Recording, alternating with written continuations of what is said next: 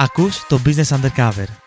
Ήρθε η ώρα να εμπνευστείς και να πάρεις γνώσεις για τις επιχειρήσεις από έμπειρους ανθρώπους του χώρου. Παρουσιάζουν ο Ρέσης Τσάτσος και ο Παντελής Πάρταλης. Business Undercover. Ε, καλησπέρα, είμαι μαζί με τον Παντελή. Καλησπέρα και από μένα. Ο Ρέστης εδώ. Ο σημερινός μας καλεσμένος έχει ένα πολύ μεγάλο βιογραφικό. Η αλήθεια είναι όταν κάναμε έρευνα για να ε, μάθουμε λίγο παραπάνω πράγματα, είδαμε μια τεράστια παράγραφο.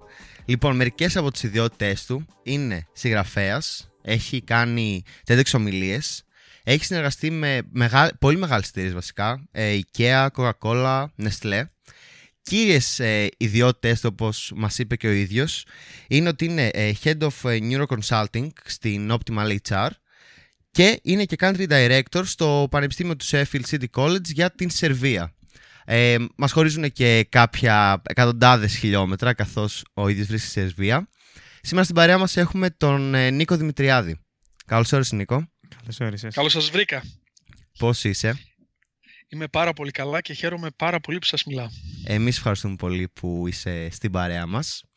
Ε, λοιπόν, είπαμε τώρα ότι ένας από τους ε, βασικούς ρόλους, να το πω, τους official, είναι ότι ασχολείσαι με το neuromarketing. Ναι, πολύ σωστά και ασχολούμαι με το neuromarketing για σχεδόν 15 χρόνια τώρα. OK. Okay. Θέλεις να μας πεις λίγο εισαγωγικά το τι είναι το neuromarketing, γιατί στην Ελλάδα δεν ξέρω κατά πόσο είναι διαδεδομένο. Φυσικά, θα χαρώ πάρα πολύ. Λοιπόν, το neuromarketing ε, μπορούμε να το δούμε σε διαφορετικά επίπεδα και με διαφορετικές οπτικές γωνίες, από διαφορετικές οπτικές γωνίες. Η πιο απλή οπτική γωνία, στην οποία δεν θα ήθελα να μείνουμε μόνο, αλλά είναι η κυρία, η κυρία που θα τη συζητήσουμε, είναι ότι το neuromarketing είναι μια, μια καινούργια μέθοδος έρευνας αγοράς. Δηλαδή, σκεφτείτε προηγουμένως οι επιχειρήσεις έχοντας ε, budget στο marketing, έχοντας ε, συνεργασίες με εταιρείες έρευνας αγοράς και έρευνας marketing, τι κάνουν, προσπαθούν να συνειδητοποιήσουν αν τα προϊόντα που έχουν, αν οι υπηρεσίες προσφέρουν, η εμπειρία του πελάτη, ε, καινούργια offers και καινούριε προσφορές, αν θα αρέσουν στον κόσμο. Οπότε κάνανε ερωτηματολόγια, κάνανε focus groups, κάνανε συνεντεύξεις, πιο σύγχρονα κάνανε, κάνανε web, web panels, online panels, δηλαδή ο κόσμο είναι στον υπολογιστή του και απαντάει. Γιατί το marketing αυτό καθεαυτό έχει να κάνει με το να αφουγκραστείς τον παλμό και τα θέλω και τις ανάγκες της αγοράς. Ε, το νευρομάρκετινγκ είναι λοιπόν μια καινούρια μέθοδος στο να αφουγκραστείς το σφιγμό και τα θέλω της αγοράς. Αντί να ρωτήσεις κάποιον σου αρέσει; και μπορείς αυτό να το ρωτήσεις ε, πρόσωπο με πρόσωπο, μπορείς να το ρωτήσεις έτσι ανοιχτά, πες ό,τι θέλεις ή μπορείς να το ρωτήσεις πιο δομημένα με ένα ερωτηματολόγιο με πιο κλειστό τρόπο έτσι ώστε να απαντήσεις συγκεκριμένα από 1 έως 7.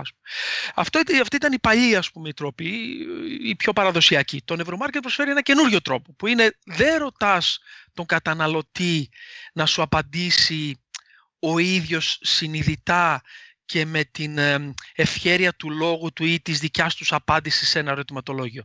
Κάνεις την ερώτηση βέβαια όχι λεκτικά, αλλά του δείχνεις κάτι και ρωτάς τον εγκέφαλο. Δηλαδή, στην ουσία βλέπεις τον άνθρωπο όχι μόνο ως συνειδητότητα και την ικανότητα να μιλήσει και να πει ο ίδιος τι του αρέσει, αλλά πιο άμεσα τις εγκεφαλικές αντιδράσεις όταν τον ρωτάς. Και βάζω το ρωτάς σε εισαγωγικά, γιατί δεν θα το ρωτήσεις σαν ε, πρόταση, θα το ρωτήσεις σαν εικόνα, σαν εμπειρία κτλ. Άρα, ο πιο απλός τρόπος να, να ορίσω το, το νευρομάρκετ είναι ε, μια καινούρια μεθοδολογία, καινούρια σε σχέση με τις άλλες φυσικά, γιατί υπάρχει 20 χρόνια, έρευνας αγοράς η οποία στοχεύει πιο πολύ στις, στις άμεσες αντιδράσεις του, του, ε, του εγκεφάλου, λίγο πιο πηγαίες, λίγο πιο ε, καθαρές, χωρίς πολύ φιλτράρισμα και ίσως και πιο υποσυνείδητες. Έτσι, οπότε θα μπορούσαμε να πούμε είναι ρωτάμε το υποσυνείδητο αντί το συνειδητό.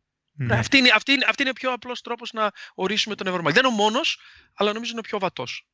OK. Okay. Ε, επειδή δεν είναι και ένας τομέας τόσο γνωστός και τόσο popular, ας πούμε, πώς έφτασες μέχρι εδώ, δηλαδή να, να ασχολείσαι με τόσο unpopular, να πω, να χρησιμοποιήσω αυτό τον όρο, μου επιτρέπεις; Μάλιστα. Ε, Φυσικά. Τέτοιους τομείς. Λοιπόν, ε, το καλό είναι ότι γίνεται πιο popular ε, κάθε χρόνο ε, και μάλιστα ένα από τους μεγαλύτερους χώρους που αντιδρούσε παραδοσιακά στον ευρωμάρκετ. Υπάρχει, υπάρχουν κάποιοι, κάποιοι επαγγελματικές ομάδες, κάποιες επαγγελματικές ομάδες που πραγματικά δεν θέλαν τον ευρωμάρκετ.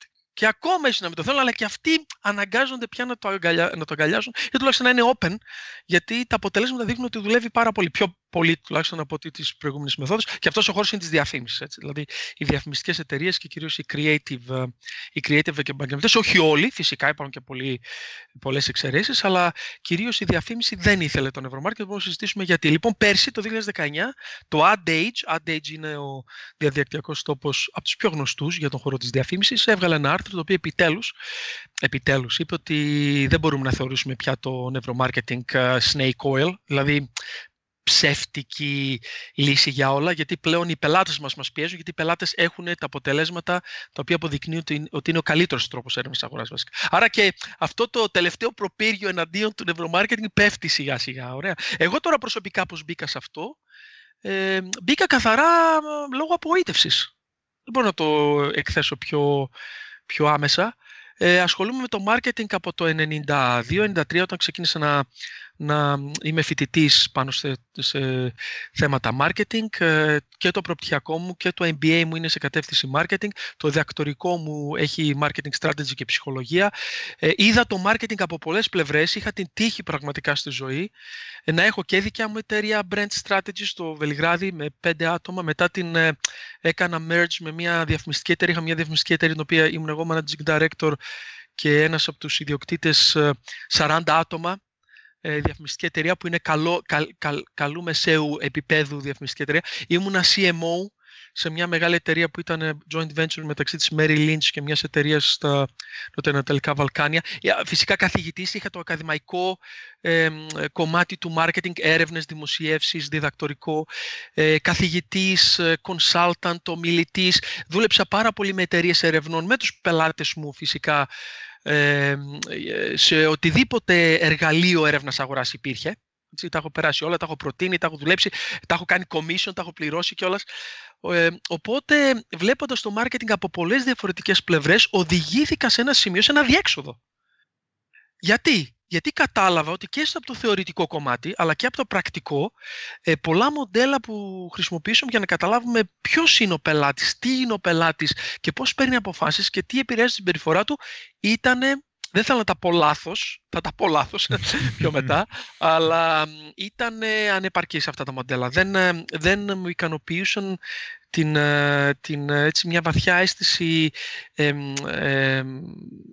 trust και εμπιστοσύνης ναι. Συγγνώμη για πολλές αγγλικές λέξεις που θα πω, αλλά 20 χρόνια εκτός Ελλάδας και ναι, έχοντας ναι. την αγγλική ως την κυρίως γλώσσα και στη ζωή και στην, ε, στα επαγγελματικά θα πω πολλά αγγλικά. Έτσι λοιπόν γύρω στο 2003, 4, 5 εκεί που τελείωνε και το διδακτορικό μου άρχισα να έχω πολλές μεγάλες ερωτήσεις σχετικά με το πού πάμε σαν, σαν ας μην το πούμε επιστήμη marketing ως χώρο και δεν μπορεί να συνεχίζουμε να έχουμε θεωρίες από το 40, το 50, δεν κάνω πλάκα. Αν ανοίξετε ένα βιβλίο συμπεριφοράς καταναλωτή, είναι πάρα πολλά από το 40, ναι, το 50, ναι, ναι. από το 60, από το 70, από το 80. Πολλά από αυτά μπορεί να είναι και, και, και, πραγματικά, δεν λέω όχι, αλλά ανακυκλώναμε, ανακυκλώναμε, ανακυκλώναμε και πάντα τα ίδια προβλήματα. Σε κάποια φάση επαναστάτησα. Το neuromarketing είναι η επανάστασή μου. δεν, είναι, δεν ήταν θέμα ε, ε, ευχαρίστησης, α, τι ωραία το βρήκαμε, ήταν ανάγκη. Έπρεπε να βρω μια καλύτερη λύση. Το ε, neuromarketing σαν ε, επιστήμη και σαν χώρος από πότε υπάρχει, πήρε περισσότερο momentum να το πω; Οι περισσότεροι το τοποθετούν γύρω στο τέλος της δεκαετίας του 90, 98, 99-97 όταν πρωτοεφανίστηκε ο όρος και όταν ε, πρωτοεφανίστηκαν και οι πρώτες εταιρείες, αυτό είναι επίσης βασικό, οι πρώτοι σύμβουλοι, τα πρώτα άτομα που βγήκαν και άρχισαν να μιλάνε για την ε, εφαρμογή αυτής της νέας σχετικά επιστήμης, της νευροεπιστήμης, σε θέματα marketing. Οπότε μάλλον κλείσαμε γύρω στα 22-23 χρόνια, κάπου εκεί περίπου. Okay. Στο ρωτώ αυτό γιατί ε, θέλω να σε ρωτήσω γιατί πλέον έχουν αρχίσει να το χρησιμοποιούν οι επιχειρήσεις από τη στιγμή που υπάρχει εδώ και 20 χρόνια Υπάρχει κάποιος συγκεκριμένος λόγος που θεωρείς ότι τώρα έχει αρχίσει να έρχεται στο προσκήνιο, να το πω περισσότερο; Γιατί αυτή η καθυστέρηση; Λοιπόν, ε, πρώτα απ' όλα δεν ξέρω αν είναι καθυστέρηση. Δηλαδή, θα πρέπει να δούμε λίγο τι έγινε με, τα προηγούμενα μοντέλα. η ψυχολογία από πολλά χρόνια είχε συζητήσεις. Πότε τις έβαλαν οι εταιρείες σε focus group; Ήταν γύρω στο 50 με το 60. Ε, οπότε δεν ξέρω αν 20 χρόνια είναι, είναι πολύ λίγο. Και εμένα μου φαίνονται πολλά πάντως. Έτσι, θα συμφωνήσω απόλυτα. Μου φαίνονται πολλά. Και νομίζω ότι το neuromarketing ενώ ξεκίνησε πάρα πολύ δυναμικά, ιδίως το 2000 ανάμεσα στο 2000 και το 2004-2005, μετά ε, έχασε το ενδιαφέρον του το marketing κοινό γιατί επικεντρώθηκε πάρα πολύ στο digital marketing. Δηλαδή έγινε ένα distraction, τραβήχτηκε η προσοχή. Ε, μην ξεχνάτε ότι το, για μένα ε, ε αυτό που με οδήγησε να πάω στο neuromarketing είναι ε, το, να, το να έχουμε μοντέλα προβλεψιμότητας. Δηλαδή να μπορούμε να προβλέψουμε καλύτερα τη συμπεριφορά. Γιατί τα προηγούμενα μοντέλα ήταν ε, καταστροφικά θα έλεγα, έτσι, για να είμαι και πιο έτσι, όσο πιο καθαρό μπορώ να είμαι. Είναι καταστροφικά. Γι' αυτό και έχουμε προβλήματα στο επάγγελμα του marketing, τα οποία μπορούμε να συζητήσουμε ακριβώς για, αυτό, για αυτούς τους λόγους. Ε, λοιπόν, όταν το, το νευρομάρκετινγκ βγήκε ως η λύση στο ότι κοιτάξτε, μπορούμε να έχουμε έρευνες οι οποίες, ε, μεθοδολογίες ερευνών, οι οποίες μπορούν να είναι πιο αποτελεσματικές και να μας βοηθήσουν να είμαστε πολύ πιο ε, καλοί στι προβλέψεις μας και να είμαστε και πολύ πιο σοβαροί μες τι επιχειρήσεις. Έτσι, όταν λέμε τον CEO, δώσε μου λεφτά γιατί μπορώ να σου φέρω κάτι, να τα φέρνουμε. Και όχι να λέμε μετά χίλιες δικαιολογίες, όπως κάνουμε. Μετά βγήκε το digital, την ίδια περίπου εποχή, και όλοι γύρισαν στο digital. digital και, και έχω και evidence. Δηλαδή, στο δεύτερο βιβλίο μου, στο Advanced Marketing Management, έχουμε την, ε, την τοποθέτηση ενός key ανθρώπου στο marketing παγκοσμίως, του Sir Martin Sorrell. Αυτός ε, ήταν ο CEO της WPP. WPP είναι μια από τις μεγαλύτερες εταιρείες, group εταιριών, οικοσυστήματος marketing. Δηλαδή η WPP έχει διαφημιστικές, έχει content, έχει media, έχει research, έχει όλες τις υπηρεσίες που χρειάζεται ένας marketeer.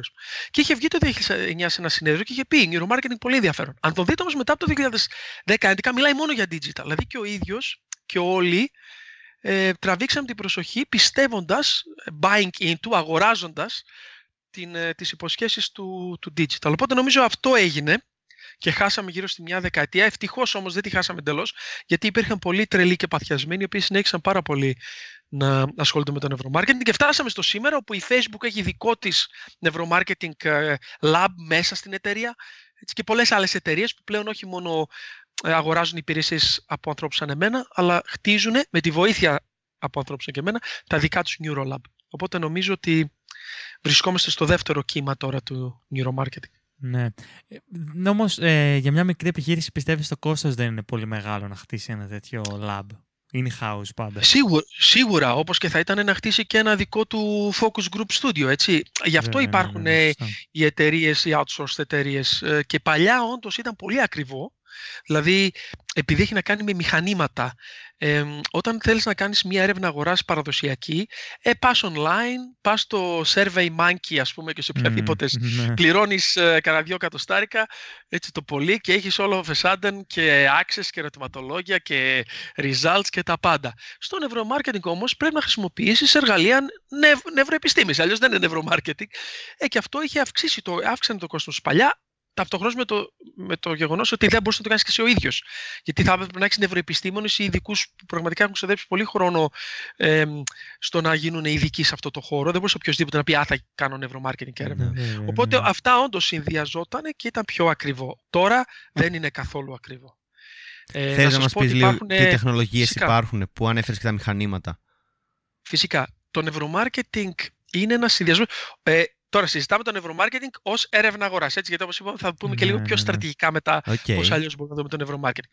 Ω έρευνα αγοράς, ε, δεν νοείται να λες ότι κάνεις νευρομάρκετινγκ και να μην έχεις access, πρόσβαση, αλλά και να μην χρησιμοποιείς ε, εργαλεία, τεχνικές και μεθόδους από την ευρωεπιστήμη. Το νευρομάρκετινγκ λοιπόν είναι μία, ε, μία ομάδα τεχνη, ε, τεχνολογιών και μεθόδων τα οποία συνήθως είναι έξι. Έξι είναι οι μεθοδολογίες που ε, λέμε ότι αν συμβαίνουν, αν χρησιμοποιείς κάποιες από αυτές και κυρίως το συνδυασμό τους, κάνεις νευρομαρκετ. Ποιες είναι αυτές; Πρώτον, που είμαστε εμείς πολύ φανατικοί, εγώ και οι συνεργάτες μου και ε, έχουμε πολλά είδη, τέτοιο είναι, είναι ο εγκεφαλογράφος.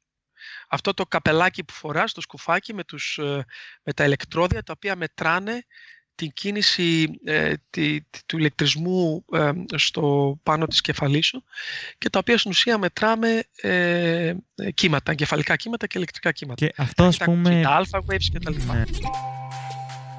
Σύντομη διακοπή. Ελπίζουμε να απολαμβάνεις το επεισόδιο μέχρι στιγμής. Μπορείς να υποστηρίξεις το podcast, καθώς και να βρεις αποκλειστικά αποσπάσματα από τη συνέντευξή μας με κάθε καλεσμένο, καθώς και ένα mini course που έχουμε ετοιμάσει για το πώς να ξεκινήσεις το δικό σου project στο νέο μας λογαριασμό στο Patreon. Μπορείς να το βρεις στην ιστοσελίδα μας businessundercover.gr στη σελίδα BU.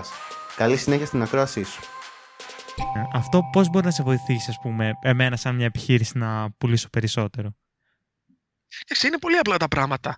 Όταν βγάζεις μια, ένα καινούριο packaging, ας πούμε, ή έχεις μια καινούρια, ένα καινούριο brand ε, position, ή έχεις ένα καινούριο logo, ή έχεις μια καινούρια τιμολογιακή πολιτική, ή έχεις ε, καινούργιες γεύσεις προϊόντων ή καινούριο concept ενός προϊόντος. Δεν θα βγαίνεις να ρωτήσεις, δεν θα να ρωτήσεις τον κόσμο μέσω κανονικής έρευνας ή μέσω φίλων, και πολλοί κάνουν. Ε, πόσο φαίνεται αυτό, τι νομίζεις, άρεσε, θα τα αγόραζες. Νομίζω ότι δεν, δεν υπάρχει άνθρωπος που ασχολείται με το marketing και τις επιχειρήσεις που θεωρεί την έρευνα ε, αχρίαστη. Η έρευνα είναι 100% ε, σημαντική. Έτσι. Ιδίω οι μαρκετήρες θα σου πούν όλοι φυσικά δεν νοείται μη έρευνα. Δεν νοείται. Άρα το ζήτημα είναι πώς να κάνουμε καλύτερη έρευνα. Άρα λοιπόν, εκεί που θα σε ρωτούσα εσένα πόσο φάνεται αυτό το καινούριο μπουκάλι νερού και σου έδειχνα δύο-τρία και έλεγες «Α, προτιμώ το Β». Τι αν σου έλεγα ότι ο εγκέφαλός σου μπορεί να διαλέξει το Α. Πώς; Μετρώντας με τον εγκεφαλογράφο και συγκεκριμένα σημεία στον εγκέφαλο, στο, ε, πάνω στο κεφάλι σου, ε, υπάρχουν τρόποι και αλγόριθμοι που βγαίνει αν ο εγκέφαλος ε, τα δευτερόλεπτα που κοιτούσε το ένα μπουκάλι σε σχέση με το άλλο, ε, ε, κινητο, κινητοποίησε θετικά δίκτυα για, για συμπεριφορά. Ωραία. Και υπάρχουν άλλα σημεία που μετράμε, όταν μετράμε, αν εκεί δούμε περισσότερη, περισσότερη ενεργοποίηση εκείνου του μέρους στο κεφάλι σου, σημαίνει ότι το, το εγκέφαλο δεν του άρεσε και προσπαθεί να το αποφύγει, προσπαθεί να φύγει μακριά από αυτό. Άρα λοιπόν, αυτό που κάνουμε με, την, με το νευρομάρκετ είναι να αναρωτήσουμε τον εγκέφαλο. Και αν μας πει ο εγκέφαλος αυτό, άσχετα εσύ του θα, τι θα μας πεις μετά, θα πιστέψουμε πιο πολύ τον εγκέφαλό σου από ότι εσένα. ναι, ναι. Τι, και Γι' αυτό το κάνουμε τον εγκεφαλογράφο. Συνέχισε λίγο με το τι άλλες τεχνολογίες υπάρχουν. Ε, αυτό λοιπόν το κάνουμε τον εγκεφαλογράφο. Όχι φυσικά μόνο αυτό. Ο εγκεφαλογράφος μετράει και το αν ένα μήνυμα σε μπερδεύει. Δηλαδή, αν είναι πολύ απαιτητικός στον εγκέφαλο και θέλει πολύ πολύ, πρέπει να κάψεις πολλή ενέργεια για να καταλάβει όλα αυτά που έρχονται τι σημαίνουν. Επίσης, μπορείς να ελέγξεις αν θεωρεί ότι διάβασε κάτι σημαντικό. Δηλαδή, με ένα πολύ ωραία variable. Πάρα πολύ ωραία variable. Ε, Αυτός είναι ο εγκεφαλογράφος. Ο εγκεφαλογράφος μας νοιάζει για να δούμε αν ο εγκέφαλος σου βλέπει κάτι θετικά, αρνητικά και τα υπόλοιπα. Όμως δεν είναι μόνο ο εγκεφαλογράφος. Ένα άλλο το οποίο ιδίως επιστημονικά έχει θεωρηθεί πολύ δυνατό είναι το fMRI. Έτσι, ο, ο μαγνητικός τομογράφος, ε, ο οποίος ε, functional, ειδικά fMRI, όπως το λέμε, όχι ο structural MRI, το οποίο τι κάνεις, μπαίνεις σε ένα πολύ μεγάλο κουβούκλιο, δεν ξέρω αν τα έχει δει αυτά στα νοσοκομεία, ένα ηλεκτρικό τεράστιο, είναι πολύ μεγάλο και κάνει εκατομμύρια βασικά. Μπαίνεις μέσα και αυτό πρέπει να είσαι πολύ ακίνητος, δημιουργεί ένα πολύ, πολύ δυνατό μαγνητικό πεδίο. Βασικά, αν είσαι κοντά και έχω βρεθεί κοντά σε μαγνητικό νόμο και βάλεις στο χέρι σου ένα νόμισμα και το πλησιάσεις, πραγματικά σε τραβάει το όλο χέρι. Είναι πολύ ναι, δυνατό. Ναι, ναι. Ε, και μπαίνεις εκεί μέσα και βλέπεις κάποια πράγματα, έχει δυνατότητα να σου δείξουμε κάποια πράγματα και βλέπουμε τι γίνεται μέσα στον εγκέφαλό σου πιο βαθιά. Ο, ο τομογράφος πηγαίνει πιο βαθιά μέσα, γιατί θυμάστε ο εγκεφαλογράφος ε, μετράει ε, κύματα, ηλεκτρικά κύματα πάνω πάνω στο κεφάλι. Ο εγκεφαλογράφος μπαίνει μέχρι μέσα ε, πολύ χαμηλά μέσα στον εγκέφαλο. Επίσης, αυτά είναι τα δύο, έτσι, αυτά, αυτά είναι τα δύο που μετράνε απευθείας στον εγκέφαλο. Ε, μετά έχουμε άλλες τεχνικές που είναι και πιο φθηνές και πιο ευκολόχρηστες. Έχουμε ανάλυση φωνής, Δηλαδή μπορούμε να ηχογραφήσουμε τώρα την συζήτησή μας, να την περάσουμε ένα emotional voice analysis και να δούμε σε κάθε δευτερόλεπτο, αν μιλούσα εγώ ή εσείς, ποιες ήταν οι συναισθηματικές ε, ναι, αντιδράσεις πιο ναι. βαθιές στο κεφάλι. Α, δηλαδή, μπορεί να πω μπράβο, έχεις δίκιο και να μετρήσουμε ότι στην ουσία ήμουν αυριασμένος. Ναι. Ε, ε, μετά έχουμε το ίδιο αλλά με το πρόσωπο, ε, emotional facial analysis, όπου α, μετράμε τις μικροκινήσεις και τις ε, φάτσες που κάνουμε, οι οποίες ε, παρουσιάζουν στην ουσία ε, τι συμβαίνει μέσα στον εγκέφαλο. Ε, έχουμε ε, το Galvanic Skin Response, αυτό είναι βιοδείκτες. Σκέψε ένα wearable, δηλαδή πώς φοράς το Fitbit ή ένα, ένα digital ρολόι και μετράει τους χτύπους της καρδιάς, τους παλμούς σου και επίσης μετράει, ξέρεις, όταν το σύστημά σου, ε, ιδίως το αυτόνομο νευρικό σύστημα διεγείρεται και κυρίως το συμπαθητικό που λέει fight or flight, έτσι, δηλαδή πρέπει να σε ετοιμάσει να τρέξεις, να πολεμήσεις, να πλακωθείς, να δαγκώσεις κτλ. Αρχίζει ε, αυτό, αρχίζει και έχεις μεγαλύτερους παλμούς, αρχίζεις και, και, έχεις, και η καρδιά σου χτυπάει πιο δυνατά ε, και αρχίζει και εδρώνει λίγο το δέρμα. Βγάζει πάρα πάρα πολύ μικρές, δεν το βλέπεις, είναι αόρατο στο μάτι, πολύ μικρές έτσι, molecules από υδρότα και αυτό μετράει ε, ε, ε, τρέχει λίγο ηλεκτρισμό στο χέρι σου, δεν το αισθάνεσαι και βλέπει πόσο γρήγορα πάει ο ηλεκτρισμός. Αν πάει γρήγορα, σημαίνει έχεις πολύ από αυτόν τον υδρότα, άρα έχεις έχεις, ε, εξηταριστεί πολύ. Ε, και το τελευταίο είναι κάτι που λέγεται Implicit Association Test ε, και δεν έχει να κάνει με μηχάνημα, είναι το μόνο που είναι με software. Και τι κάνουμε, σου δείχνουμε στην οθόνη κάποια πράγματα, κάποιες ερωτήσεις και σου λέμε τι είναι αυτό, αυτό που σου δείχνω τι είναι πιο πολύ, α ή β. Δηλαδή μπορώ να σου δείξω ένα brand name, έτσι, ε, McDonald's και να σου βάλω high quality, low quality, καλή γεύση ή κακή γεύση. Και εσύ να, να πρέπει να πατήσεις α ή β ανάλογα με την απάντηση. Αυτό τι κάνει, μετράει το πόσο γρήγορα πάτησες α ή β ε, και προσπαθεί να δει αν κάποια association στο μυαλό σου είναι αυτόματα, πολύ κολλημένα, πολύ κοντά, πολύ βασικά, πολύ βαθιά στον εγκέφαλο σου. Οπότε πολύ γρήγορα το πατάς ή καθυστερείς λίγο. Αν καθυστερήσεις λίγο, μικροδευτερόλεπτα, σημαίνει ότι δεν το έτρεξε τόσο γρήγορα ο εγκέφαλός σου, προβληματίστηκε έστω και λίγο. Και προσπαθούμε εκεί να δούμε τι είναι ε, implicit associations. Έτσι. Δηλαδή, τι είναι αυτόματες συνδέσεις που κάνει ε, ο εγκέφαλός σου με κάποιες έννοιες. Είναι πολύ καλό για brands αυτό το implicit association test. Άρα αυ, αυτές είναι περίπου οι, αυτά είναι τα εργαλεία, το σύνολο των εργαλείων, τα οποία καθορίζουν και το τι είναι μια έρευνα νευρομάρκετινγκ. Είχα διαβάσει στο HBR ένα άρθρο για νευρομάρκετινγκ και έλεγε ότι όταν δείχνανε για παράδειγμα ε, προϊόντα από μεγάλα brands ότι αυτό άλλαζε την απόφασή τους από το άμα είχαν βγάλει τα labels είτε σχετικά με τη γεύση είτε σχετικά με το π.χ. με τα κρασιά ποιο θεωρείται πιο ακριβό κρασί βάσει της γεύσης. Ενώ όλα ήταν τα ίδια. Άμα βάζανε τα brands, υπήρχε αυτή η αλλαγή στον εγκέφαλο που μας περιέγραφες τώρα. Ναι, ναι. Λοιπόν, υπάρχει ένα πάρα πολύ ωραίο study και το έχω στα, όταν διδάσκω αυτά τα πράγματα είναι από τα πρώτα. Έχετε ακούσει για, την, ε, ε, για το New Coke, την ιστορία της New Coke; Το, της νέας Coca-Cola. Τι μάρκα λες; Ναι, ναι, υπήρχε το 1985. Η Coca-Cola αποφάσισε να, να αλλάξει τη συνταγή μετά από 90, 90 τόσα χρόνια. Για πρώτη φορά. Το, το 1985. Ε, και το έκανε αυτό γιατί έβλεπε ότι η Pepsi ε, άρχισε να κερδίζει πολύ την προσοχή και την προτίμηση από πολύ νεανικό κοινό. Ξέρετε, τότε είχε και η Pepsi πολλές διαφημίσεις Michael Jackson, Michael Jordan, Michael, κανένας άλλος Michael που δεν θυμάμαι. Ε, και, και ήταν και πιο γλυκιά και κάναν πολλά blind tests και βρίσκαν ότι όντως η Pepsi, ακόμα και αν uh, ήσουν από αυτούς που προτιμούσε την Coca-Cola, σου άρεσε η γεύση της Pepsi. Όταν δεν ήξερες τι έπινες. Οπότε κάνανε πολλά αυτό blind uh, taste tests και βρήκαν μια καινούργια φόρμουλα η οποία πάλι σε blind uh, tests κέρδιζε. Κέρδιζε και την παλιά Coca-Cola και την Pepsi. Οπότε ήταν πολύ confident ότι βρήκαν την καλύτερη γεύση. Ε, την βάλα σε ένα μπουκάλι, την, το κάνει το packaging, το οποίο δεν ονομάζονταν πια Coca-Cola, ονομάζονταν New Coke. Τη βγάλανε στην αγορά και έγινε παιδιά ο χαμός. Θυμάμαι, ήμουν 10 χρονών, δεν σας κάνω πλάκα, θυμάμαι στη τηλεόραση ε, που έδειχνε τις διαδηλώσεις. Ο κόσμος διαδήλωσε έξω στον δρόμο. Okay. Πολύ πλάκα. Ε, και έγινε μεγάλη φάση, βγήκε μετά, μετά ο CEO, είπε συγγνώμη, κάναμε λάθος. Το, το κάνανε ένα πολύ ωραίο turnaround, ε, δηλαδή την καταστροφή τη φέρα. Βέβαια χάσαν πάρα πολλά λεφτά και ακόμα και συνεργάτες όπως η McDonald's που έδινε κοκκόλ, τους είπε: Αν δεν βάλετε την παλιά Coke, εγώ θα πάω στην Pepsi. Δηλαδή υπήρχε μεγάλος χαμός, αλλά τέλος πάντων το γύρισαν. Ναι, Αυτό τώρα ναι. το 2004 ε, κάποιος ακαδημαϊκός έκανε νευρομάρκετινγκ να δει τι έπαιξε. Και αν είχε, αν είχε το 1985 νευρομάρκετινγκ και Coca-Cola, αν θα τη γλίτωνε. Και όντως, τι βρήκε λοιπόν, και πατάει πάνω σε αυτό που είπες για το άρθρο που διάβασες. Τι βρήκε λοιπόν, ότι, και αυτό έγινε με fMRI, έτσι, δηλαδή τους βάλουν ανθρώπους και τι τους έκανε, τους έδινε με, με ένα, ε, με ένα ε, να, να πιούνε κάτι και τους έδινε μπροστά άμα ήταν από μπρέντ ή με ένα καλαμάκι και άμα δεν ήταν. Όταν λοιπόν πίνανε, όταν λοιπόν πίνανε ε, χωρίς να δούνε το brand, υπήρχαν άλλα κομμάτια του εγκεφάλου τα οποία ε, είχαν ενεργοποιηθεί από το όταν έβλεπες το brand και έπινες.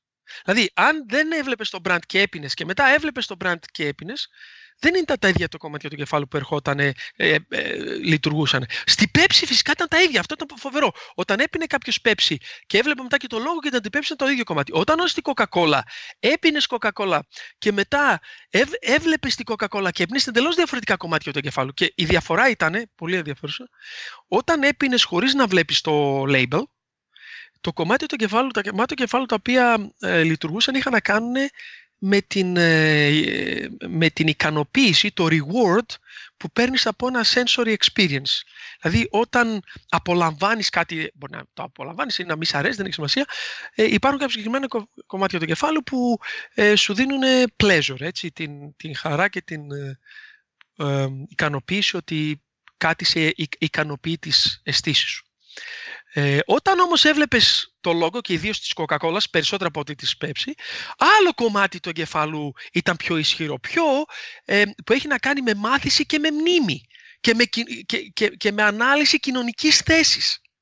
Είναι φοβερό. Δηλαδή, ε, η συνολική εμπειρία του να, να βλέπεις το label και να πίνεις δεν είναι ίδια με τον εγκέφαλο από το μόνο να πίνεις χωρίς να ξέρεις τι πίνεις. Πώς έλεγε η διαφήμιση, τι πίνεις. Έτσι, άλλο το τι πίνεις με το τι να βλέπεις τι πίνεις. Τώρα μπορεί να είστε πολύ νέοι, να μην ξέρετε τι είναι η διαφήμιση, τι πίνεις, αλλά τέλος πάντων. Δεν τη θυμάσαι, ε, λοιπόν. Αμύτα νομίζω. Ήταν κάτι τέτοιο, ένας σχημό. Ή αμύτα ή η φρουλά ήταν από τους από τους δύο. Τι πίνεις, τέλος πάντων. Άρα, και τι απέδειξε. Απέδειξε ότι στην ουσία, όντως, αν η Coca-Cola τότε είχε που έκανε πάρα πολύ έρευνα η Coca-Cola τώρα, έτσι. Δεν μιλάμε ε, πόσα άτομα, 200.000 άτομα συμμετείχαν στις έρευνές τους πριν αποφασίσουν να βγουν με την New Coke. Και η έρευνα αυτή που δημοσιεύτηκε το 2004 στην ουσία αποδεικνύει ότι αν είχε neuromarketing τότε η, η Coca-Cola θα το γλίτωνε. Ναι. Ε, θέλω λίγο να σταθώ πριν ε, που λέγαμε για τις τεχνολογίες, επειδή ήταν πολύ εντυπωσιακά όλα αυτά. Ε, και φαντάζομαι για τις επιχειρήσεις αντίστοιχα είναι πάρα πολύ ε, βοηθητικά σαν εργαλεία. Ε, βλέπεις ενδιαφέρον από επιχειρήσεις, ε, είτε μεγάλες επιχειρήσεις κολοσσούς που έχουν από κάτω πολλά brands, είτε από επιχειρήσεις που τώρα έχουν ε, grow σιγά σιγά. Ναι, πά, πάρα πολύ ενδιαφέρον. Πάρα, ναι, μην ξεχνάτε ότι ε, κάνω έρευνες νευρομάρκετ με διάφορα labs ε, γύρω στα 10 χρόνια τώρα πριν ήμουν πιο πολύ στα, στο ακαδημαϊκό κομμάτι, με διάφορα labs στον κόσμο και ότι από το 2017 έχω δημιουργήσει το δικό μου lab, ε, το οποίο ήταν ε, στο Βελιγράδι, από τον επόμενο μήνα ε, μετακομίζεις στην Αθήνα, στην Optimal HR Group, όπως ανέφερες ε, στην εισαγωγή. Ε, έχει πάρα πάρα πολύ μεγάλο ενδιαφέρον. Έχουμε κάνει, από το 2017 που χτίσαμε το lab, έχουμε κάνει 40, αν θυμάμαι 45 τώρα πια ε, projects σε 25 χώρες. Ε, και τα, τα projects είναι σε πολλούς διαφορετικούς τομείς και κλάδους. Μέχρι ακόμα, ακόμα και με τη UNICEF κάναμε ένα φοβερό project στην Ουκρανία, το οποίο είχε συμπεριληφθεί και στο Edge of the World website as best case και πήραμε και ένα βραβείο στην Ουκρανία στο CSR, σαν CSR campaign ε, ήταν χάλκινο για την χρονιά. Ε, επίσης στην Ελλάδα, ξέρετε, όταν ξεκίνησα όλα αυτά, επειδή δεν ζω στην Ελλάδα 20 χρόνια, δεν πολύ ασχολήθηκα με την Ελλάδα σαν αγορά, γιατί ε, οι περισσότεροι πελάτες μου ήταν σε άλλες χώρες. Ε, λοιπόν, από το 2018 κυρίως 19 που μέσω της εταιρείας που πλέον συνεργάζομαι και αποκλειστικά της Optimal HR Group βγήκαμε λίγο να, να δούμε αν στην ελληνική αγορά θα έχει ενδιαφέρον. Είχαμε πάρα πολύ μεγάλη επιτυχία. Και λέω είχαμε γιατί τώρα έχουμε μια μικρή διακοπή λόγω του, του ιού, γιατί δεν μπορείς να καλέσεις κόσμο στο lab να το φορέσεις τέτοιο, αλλά το ενδιαφέρον είναι πάρα πολύ μεγάλο. Και νομίζω η ελληνική αγορά ε, ήδη το έχει αγκαλιάσει. Ήδη έχουμε κάνει μεγάλα projects με πολύ μεγάλα brands, πολύ ενδιαφέροντα projects και η υπόσχεση είναι να συνεχίσουμε. Μάλιστα έχουμε και να φανταστείτε και μακροχρόνιους πελάτες στην Ελλάδα. Γιατί ε, όλες οι εταιρείες ερευνών, όπως και διαφημιστικές, θα σας πούνε ότι δύο είναι, το, το, το business model είναι δύο ε, είδους ε, συμβόλαια που μπορεί να έχεις με τους πελάτες. Τα ad hoc, δηλαδή έρχεται να σου χτυπάει την πόρτα και σου λέει θέλω μια διαφήμιση, στη, στη, ε, χωρίς προγραμματισμό ή ξέρω εγώ, στο δικό τους περιοδικό προγραμματισμό. Και άλλη είναι να έχεις συμβόλαιο ετήσιο. Θα σου πει ο άλλος, σε προσλαμβάνω για άλλο το χρόνο. Ήδη στην Ελλάδα έχουμε αιτήσια συμβόλαια. Για να φανταστείτε πόσο την πιστεύω την ελληνική αγορά στον αφορά στο νευρομάρκετινγκ και στο πόσο πλέον οι εταιρείες και πολύ κουρασμένες και από την κρίση, αλλά με όρεξη να δοκιμάσουν καινούργια πράγματα, πλέον είναι έτοιμες να ακούσουν και να δοκιμάσουν. Και είμαι πολύ ευχαριστημένος. Σε αυτό. Ε, αναφερθήκαμε και λίγο πριν για την ψυχολογία του καταναλωτή. Ε, ποιες πιστεύεις ότι είναι οι διαφορές, πέρα ότι φαντάζομαι η ψυχολογία του καταναλωτή είναι και αυτό που είπαμε πριν, ότι με ρωτάς ας πούμε εσύ κάτι σαν ε, ε, νευρομαρκετίστας ε, και, και εγώ σου λέω την απάντηση. Ενώ με το νευρομάρκετινγκ μπορείς να δεις να πάρεις την απάντηση μόνος από τα μηχανήματα. Ε, πέρα από αυτή τη διαφορά, ποια, ποια, ποιες άλλες πιστεύεις είναι διαφορές με την ψυχολογία του λοιπόν, καταναλωτή; Ε, πάρα πολύ ωραία ερώτηση. Ε, υπάρχουν κανένα δυο πολύ σημαντικές διαφορές. Η πρώτη έχει να κάνει με το timing, τον χρόνο. Τώρα θα σας φανούν λίγο παράξενα και ίσως πολύ απότομα αυτά που θα πω, αλλά η επιστήμη τα έχει αποδείξει, οπότε δεν φοβάμαι να τα φωνάξω, όχι μόνο να τα πω. Ε, το να περάσετε μία εμπειρία, να ζήσετε μία εμπειρία και να έρθω εγώ μετά να σας ρωτήσω τι έγινε στην εμπειρία είναι μεθοδολογικά λάθος. Ωραία. Πού πήγατε διακοπές τελευταία φορά; Πού πήγα, ε, Νικήτη πήγα, καλοκαίρι, Χαλκιδική. Το καλοκαίρι. Ναι, Χαλκιδική. Πώς πέρασες; Ωραία ήταν. Θα ξαναπήγαινες; Ναι, ξαναπήγαινα. Ωραία. Λοιπόν, ποιο είναι τώρα το λάθος αυτό που κάνουμε; Πόσοι μήνες έχουν περάσει από τότε; Ε, 9, πότε ήταν, Αύγουστος. Ωραία. Γιατί να σε πιστέψω, όχι ότι μου λες ψέματα, γιατί να πιστέψω την ικανότητα της λογικής, της μνήμης, και του ναι. συνειδητού κομματιού του εγκεφάλου, ότι θα μου φέρει αυτό που έζησες. Μπορώ να σε ρωτήσω ποια είναι η άποψή σου τώρα, αλλά δεν μπορώ να σε ρωτήσω πώς πέρασες, γιατί δεν ήμουν εκεί. Ε, τώρα θα μου πεις, ναι, Νίκο, πέρασαν 9 μήνες. Ε, και όντως έτσι είναι. Και αν θα σας έλεγα ότι αυτό συμβαίνει, δηλαδή μεθοδολογικά, ότι το πρόβλημα του timing υπάρχει ακόμα, ακόμα και αν σας έδειχνα τώρα μια διαφήμιση 20 δευτερολέπτων και την κλείνω τη διαφήμιση και τρία δευτερόλεπτα μετά σας λέω πώς ήταν. Ναι. Ε, να Γιατί... προσθέσω. Ναι, φυσικά πες. Ε, έκανα μια εργασία τώρα αυτές τις μέρες και ασχολήθηκα λίγο με τον τρόπο που ξεχνάμε πράγματα και ανέφερε, σε αυτά που διάβασα ανέφερε και π.χ. σε δίκες το πόσο και οι μάρτυρες μπορεί να μην είναι αξιόπιστοι γιατί ο εγκέφαλός μας μπορεί τα πράγματα να τα ωρεοποιεί, ναι. να, τα, να κάνει διαφορετικές συνδέσεις που ταιριάζει πάρα πολύ με αυτό που λες. Και επίσης ότι άμα εγώ και ο Παντελής μας δείξει κάτι τώρα μπορεί ο καθένας να θυμάται κάτι άλλο ή να προσέξει και κάτι άλλο μέσα στη διαφήμιση. Το, το πείραμα με τον uh, κλέφτη με το, με το κόκκινο μπουφάν. Ε, είναι μια ε, Αμερικανίδα ψυχολόγος νευροεπιστήμονας η οποία έχει κάνει αυτά τα, τα, το στάδι που είναι καταπληκτικό. Παίρνει κόσμο σε μια πλατεία και ξαφνικά είναι μια κοπέλα στην άκρη, την ορμάει κάποιος, θα της παίρνει το, την, ε, την τσάντα και τρέχει. Και όλοι είναι μάρτυρες. Το τι λένε μετά και ιδίως, αν λένε φυτέψεις, you plant, αν βάλεις μέσα στην ομάδα τους κανένα δυο ερευνητές που τους καθοδηγούν λάθος, χωρίς οι άλλοι να το ξέρουν. Άμα δείτε πώς αλλάζουν τις απόψεις τους, πώς θυμούνται διαφορετικά πράγματα, πώς έχουν αλλάξει το χρώμα του ενός μπουφάν στο άλλο. Δηλαδή, εκπληκτικά πράγματα. Η, η, η μνήμη μας, ε, υπάρχει ένα πολύ ωραίο βιβλίο μιας ε, Αμερικανίδας που λέγεται The Memory Illusion. Και αυτό έχει, έχει πάρα πολύ την άξη γενικώ στον αέρα το πώς, ε, ακόμα και σε δίκες, πώς ακούμε τους μάρτυρες και όλα αυτά. Αλλά ναι, όντως, δηλαδή ακόμα και τρία δευτερόλεπτα μετά να ρωτήσω κάτι, μεθοδολογικά δεν σε ρωτάω την ώρα, δηλαδή δεν, δεν σε ρωτάω, δεν συλλέγω πληροφορίες, δεν κάνω data collection την ώρα ε, κατά την οποία ε, στην ουσία ζεις την εμπειρία.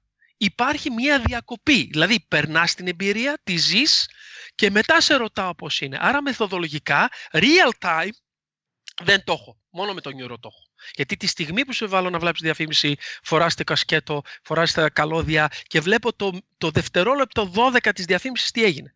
Ενώ αν έρθεις μετά και μου πεις, και τώρα, ε, και τώρα θα πάμε και στο, και στο δεύτερο κομμάτι, αν έρθεις μετά και μου πεις και σου πω ε, πώς σου φάνηκε, θα πεις μια άποψη. Μου φάνηκε έτσι και έτσι. Πώς εγώ ξέρω στο 12,5 δευτερόλεπτο που εμφανίστηκε για λίγο ένα μήνυμα αν αυτός σ' άρεσε ή όχι. Θα σε ρωτήσω. Όταν θα σε ρωτήσω, θα προσπαθήσεις.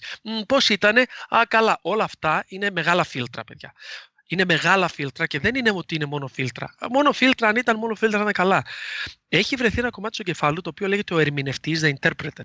Αυτό το κομμάτι ε, έχει δημιουργηθεί, είναι εξελικτικά δημιουργημένο εκεί, βασισμένο στο εγκεφαλό μας, βαλμένο στο εγκεφαλό μας, και το οποίο ρόλος του είναι να εξηγεί. Όχι τι συμβαίνει, τι πιστεύει αυτό. Έχουν γίνει φοβερά πειράματα, 20 χρόνια πειράματα, που δείχνουν ότι ακόμα, ακόμα και αν κάνετε κάτι το οποίο υπάρχουν τρόποι, δεν ενημερώνεται ο, ο ερμηνευτής και μετά το ρωτάμε τον ερμηνευτή πώς πήγε, κάνει θεωρίες εκπληκτικές. Λοιπόν, το δεύτερο, άρα, το ένα είναι real time, έτσι, άρα επιστημονικά ο μόνος τρόπος να έχω real time πληροφορίες για το πώς εσύ σαν on, δεν θα έλεγα εσύ σαν εαυτό σου, άλλο αυτό, εαυτό σου. Εσύ σαν ανθρώπινο on, πώς λαμβάνεις τα, τα, ένα συγκεκριμένο, μια συγκεκριμένη εμπειρία, πρέπει να το κάνω την ώρα που ζεις την εμπειρία και όχι μετά. Ακόμα και αν αυτό το μετά είναι τρία δευτερόλεπτα. Σκεφτείτε ότι είναι δύο μήνες μετά, έτσι, που είναι ακόμα χειρότερα. Πότε πήγες στην τράπεζα τα τελευταία φορά κτλ. Ε, το δεύτερο κομμάτι, που είναι ε, το, το ίδιο βασικό με το πρώτο, είναι ότι με, με νευρομάρκετινγκ μετράμε πράγματα τα οποία ε, εγώ ίδιος ή εσείς δεν έχετε access. Δηλαδή, όταν έχουμε, και πώς το ξέχασα αυτό στις μεθόδους πριν, έχουμε eye tracking, έτσι. Ε, το, το eye tracking, δηλαδή το να μετράμε τις κινήσεις των ματιών ε, αυτόματα, μέσω κάποιων ε, ε, υπέρυθρων καμερών που έχουμε, ε, είναι πολύ βασικό. Δηλαδή, το μάτι σας κουνιέται περίπου 500 φορές το δευτερόλεπτο. Έτσι, 500 φορές το δευτερόλεπτο κινείται το μάτι σας. Άσχετα αν εσείς το βλέπετε στο καθρέφτη βλέποντας κάποιον άλλο. Κοιτιέστε στα μάτια, κοιτάνε στο άλλο στα μάτια, νομίζετε ότι τα μάτια δεν κουνιούνται. Τα μάτια κουνιούνται μονίμως. Αν δεν κουνιούνται τα μάτια, υπάρχει πρόβλημα στον εγκέφαλο, κάτι έχει γίνει.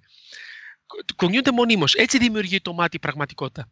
Γύρω στα 100 με 200 ε, μικροδευτερόλεπτα, δηλαδή ένα δέκατο και ένα εικοστό του δευτερόλεπτου, του σταματάνε περίπου. Έτσι. Ε, αυτές τις κινήσεις τις μετράμε με eye tracking. Ε, και αυτές οι κινήσεις ε, στην ουσία μας ε, αποκαλύπτουν τι τον ενδιαφέρει τον εγκέφαλο, τι βλέπει, πώς, τι, πραγματικά τι βλέπει. Όχι τι βλέπεις εσύ, άλλο αυτό, άλλο παπά Ευαγγέλιο, τι είδες εσύ. Τι βλέπει ο εγκέφαλος που είναι πολύ πιο πολύ από το τι βλέπεις ο ίδιος. Αν λοιπόν μπεις σε ένα κατάστημα, έτσι, σούπερ μάρκετ, τράπεζα, ε, μπεις, ε, κάνεις τη βόλτα σου και βγεις μετά από πέντε λεπτά. Με το eye tracking μπορώ να σου πω τι είδε ο εγκέφαλος στα 3,4 δευτερόλεπτα. Ότι πήγε για 0,7 δευτερόλεπτα σε ένα προϊόν και ξαναγύρισε μπροστά. Αυτού του είδους λοιπόν την πληροφορία συνειδητά ο καταναλωτής δεν την έχει. Δεν έχει το access. Μπορούμε να μετρήσουμε σε αυτή την πληροφορία μόνο με neuro methods. Άρα υπάρχει ε, το neuro για να ανακεφαλώσουμε πρώτον κάνει real-time καταγραφή της εμπειρίας και δεύτερον έχει access σε πληροφορίες, έχει πρόσβαση σε πληροφορίες που δεν υπάρχουν άλλα εργαλεία για να τα έχουμε access. Αν σας ρωτήσω δεν υπάρχει καμία, έχει γίνει μια έρευνα παραδείγματος χάρη με ταινίες, γιατί αυτά χρησιμοποιούνται πάρα πολύ και στα studios του Hollywood, ε, με, με αυτό το wearable που σας είπα, κάτι σαν Fitbit.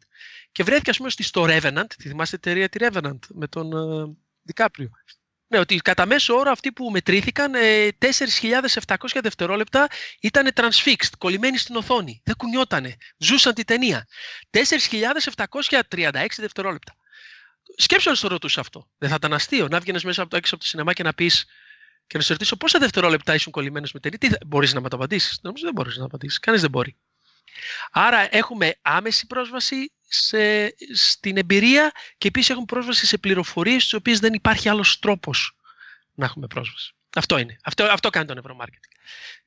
Ε, θέλω να, να συμπληρώσω κάτι που ε, αναφέρεται προηγουμένως. Ε, σχετικά με τη μνήμη, έχει ένα πολύ ωραίο βίντεο ε, Vsauce που κάνουν ένα πείραμα με, με τρεις ε, συμμετέχοντες, νομίζω, που τους φυτεύουν μία ανάμνηση για να πιστέψουν στην τελική ότι το έχουν Σωστά. ζήσει αυτό. Πηγαίνουν και τους λέγανε Θυμάσαι, ήρθες εδώ όταν ήσουν μικρός. Και νομίζω δύο στους τρεις το πίστεψαν στο τέλος. Οπότε είναι πολύ ενδιαφέρον αυτό. Ναι. Και ε, ελπίζω μπορεί να δούμε πώς θα πάει ο χρόνος να αναφερθούμε για τη συνείδηση πιο μετά.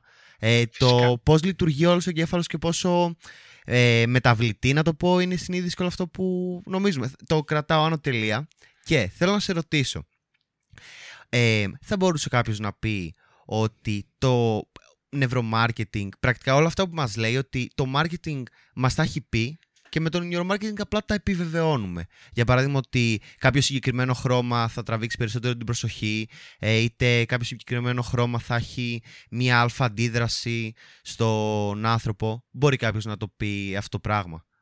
Φυσικά, εγώ είμαι ε, μεγάλος υποστηριχτής στο το neuromarketing. Είναι επιτέλους ο, ο, ο επιστημονικός τρόπος να, ε, να φέρουμε το μάρκετινγκ στην πραγματικότητά του. Δηλαδή το μάρκετινγκ ιστορικά ε, πάντα ήταν πελατοκεντρικό. Δηλαδή δεν νοείται μάρκετινγκ που να μην ξεκινάει από τον πελάτη και να μην ξαναγυρίζει στο πελάτη. Το κέρδος είναι ότι έρχεται να το κάνεις αυτό σωστά. Άρα το marketing είναι ο απόλυτος λόγος για τον οποίο υπάρχει μια εταιρεία. Τώρα αυτό θέλει λίγο, λίγο σκέψη. Δεν οι εταιρείες, αν σας ρωτήσω γιατί υπάρχουν εταιρείες, θα πείτε για να βγάλουν κέρδος. Όχι. Πολλές εταιρείες οι οποίες δεν θέλουν να βγάλουν κέρδος δεν υπάρχουν, κλείσανε. Άρα ο λόγος, όχι ο λόγος γιατί κάποιος ανοίγει μια εταιρεία, για ποιον λόγο κάποιες εταιρείες είναι ζωντανές και κάποιες είναι πεθαμένες. Και ο λόγος είναι γιατί αυτές που είναι ζωντανές, κάποιος θέλει να αγοράσει από αυτούς. Δηλαδή υπάρχει αγοραστική δύναμη. Αν δεν υπάρχει αγοραστική δύναμη, η εταιρεία πεθαίνει. Ποια είναι λοιπόν η λειτουργία μες στην εταιρεία που βοηθάει να υπάρχει η αγοραστική δύναμη που προσεγγίζει την αγορά και που θέλει να τα κατανοήσει, να την αποκωδικοποιήσει και να προσφέρει αυτό που θέλει, το marketing. Άρα το marketing στρατηγικά είναι η ουσία της της, της, ε, ύπαρξης και της επιβίωσης μιας εταιρείας. Είναι το marketing. Όλα τα άλλα, finance έρχεται να μετρήσει τι έχει γίνει. Αλλά αν δεν κάνει το marketing σωστές κινήσεις, το, market, το φάνη θα μετρήσει μάινους. Δεν θέλω να πω ότι οι άλλοι επαγγελματίε είναι δεν σημαντικοί. Όλοι είναι σημαντικοί. Είναι μια ομάδα. Απλά λέω ότι το marketing, επειδή το marketing είναι ότι η καθαρά πελατοκεντρική ε, εργα, ε, ε, τιμήμα ή, η διαδικασία μέσα σε discipline, το λέμε μέσα σε μια εταιρεία, το marketing είναι αυτό το οποίο ε, αποτελεί τον ακρογωνιαίο λίθο της, της οποιασδήποτε εταιρείας. Μικρής ή μεγάλης δεν έχει σημασία. Έτσι, οποιαδήποτε εταιρεία θέλει να πουλήσει οτιδήποτε σε οποιοδήποτε υπάρχει marketing. Ακόμα και όταν δεν υπάρχει προϊόν να πουλήσεις, που σημαίνει πολιτική, NGO, οτιδήποτε, όταν θες να πείσεις, όταν θέλεις κάποιος να αγοράσει από σένα, να σε ψηφίσει, να σε προτιμήσει, να συμμετάσχει, όταν θέλεις να προκαλέσεις μια συμπεριφορά, είναι το marketing, τελείωσε. Άρα το νευρομάρκετινγκ έρχεται να κάνει το marketing καλύτερο, έρχεται να βοηθήσει το marketing επιτέλους να σταθεί στα πόδια του, να είναι σοβαρό, να ξοδεύει χρήματα σωστά και να πετυχαίνει που και που τους στόχους τους. Γιατί, και να είναι πιο αποτελεσματικό. Είναι, είμαστε για κλάματα στο marketing. Το marketing για μένα είναι ε, ο κυρίως λόγος για τον οποίο υπάρχουν εταιρείες. Άρα λοιπόν το νευρομάρκετινγκ ως η μεθοδολογία που επιστημονικά θα προσπαθήσει να καταλάβει πολύ καλύτερα τι συμβαίνει στον εγκέφαλο του πελάτη έτσι ώστε να τον προσεγγίσουμε σωστά και να τον ικανοποιήσουμε είναι το, η, νέα, η, νέα υπόσχεση που μας βοηθάει να ε, δημιουργήσουμε, να εφαρμόσουμε το marketing καλύτερα από πριν. Θυμάστε που σας είπα ότι εγώ μπήκα στο marketing ε, λόγω απογοήτευσης. Ε, στο νευρομάρκετ λόγω απογοήτευσης. Ε, λοιπόν, το, α, γι' αυτό πήγα στο νευρομάρκετ. Γιατί ως marketeer το νευρομάρκετινγκ ήταν η λύση. Ήταν το φως at the end of the tunnel. Ήταν ε, κάτι που, πιο, που θα μπορούσα να εμπιστευτώ πιο πολύ, που θα μπορούσα να προτείνω σε άλλους με μεγαλύτερη σιγουριά, χωρίς να χρειάζεται να, ε, που λέμε spray and pray, ε, έτσι το λέμε στο marketing. You spray your message and then you pray. Ε, είναι δυνατόν. Άρα λοιπόν το νευρομάρκετινγκ έρχεται να βοηθήσει το marketing να πετύχει καλύτερα τους στόχους του. Όπως καταλαβαίνετε, ε, λέμε πολύ ενδιαφέροντα πράγματα και το επεισόδιο έχει βγει αρκετά μεγάλο, οπότε το χωρίσαμε σε δύο μέρη. Έτσι αυτό είναι το τέλος του πρώτου μέρους. Ε, μην ξεχάσετε να κάνετε εγγραφή στο newsletter μας, beansundercover.gr όπου εκεί πέρα παίρνετε αυτομάτως ένα tool με 90 εργαλεία για το project σας. Εκεί πέρα στέλνουμε και κάθε πέμπτη το Business Undercover After, που είναι το επιπλέον περιεχόμενο που ηχογραφούμε με κάθε καλεσμένο μας. Κάντε μας rate στην αγαπημένη σας πλατφόρμα και μοιραστείτε αυτό το επεισόδιο με ένα φίλο σας. Ευχαριστούμε πολύ και μείνετε συντονισμένοι για το δεύτερο μέρος.